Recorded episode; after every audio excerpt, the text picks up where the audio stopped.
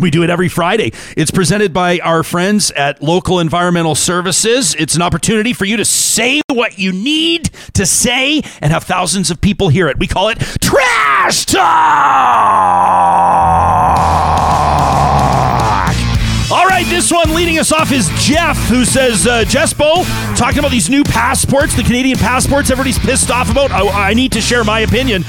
I don't give a shit what my passport looks like or what's on it. Uh, as long as it gets me into another country and back into Canada, that's fine with me. Jeff, nailed it. My position exactly. How about this one from Laurie? Laurie's talking about a story that kind of flew under the radar last month. Alberta's trying to figure out how to deal with the shortage of school bus drivers. So it's relaxing its class two certification, doesn't require the training it used to. It actually brings Alberta in line with all the other provinces, but Laurie's not having any of it. She says, I'm so angry I can barely form words. You know, places that teach these school bus drivers, they're, they're scrambling to find meaning.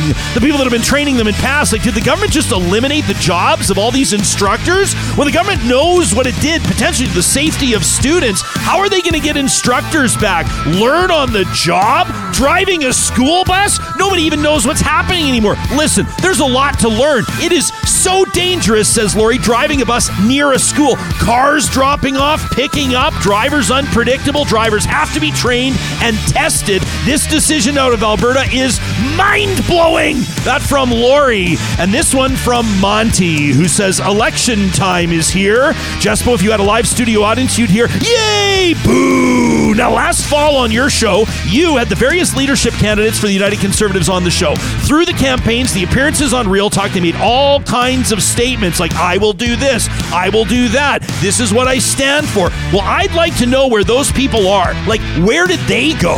As soon as this election was over, the leadership race, anything they claimed to stand for just poof, vanished. They fell silent. Then, since day one of Danielle Smith's tenure, we've seen repeated lies, retractions, gaffes. Uh, I mean, even association with noted domestic terrorists, says Monty. So, where were those that were seeking that leadership, that made the bold proclamations that they have what it takes to lead this party forward? Not just silence, but falling in line, right? Numerous issues they could speak up on, and nothing but silence or even support. You know, I bring this up, of course, because these individuals that are putting out information, like trying to twist us all up, like how screwed up do you have to be to try to make this happen, to try to pull this wool over our eyes? All this tells me, says Monty, is that the people that were seeking this leadership didn't actually have leadership qualities at all. He says, I don't see integrity, I don't see character. What I see are cowards of the highest order, craven, small, unethical individuals that their families should be ashamed of.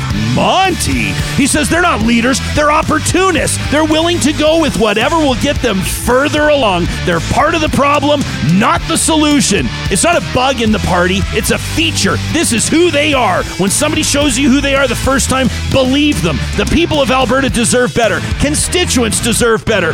How far are these people willing to degrade themselves just to win?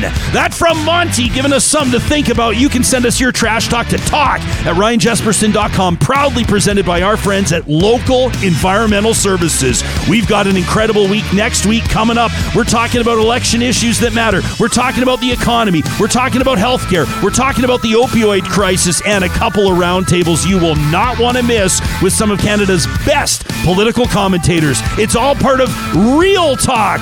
Thanks for listening or watching. We'll see you soon.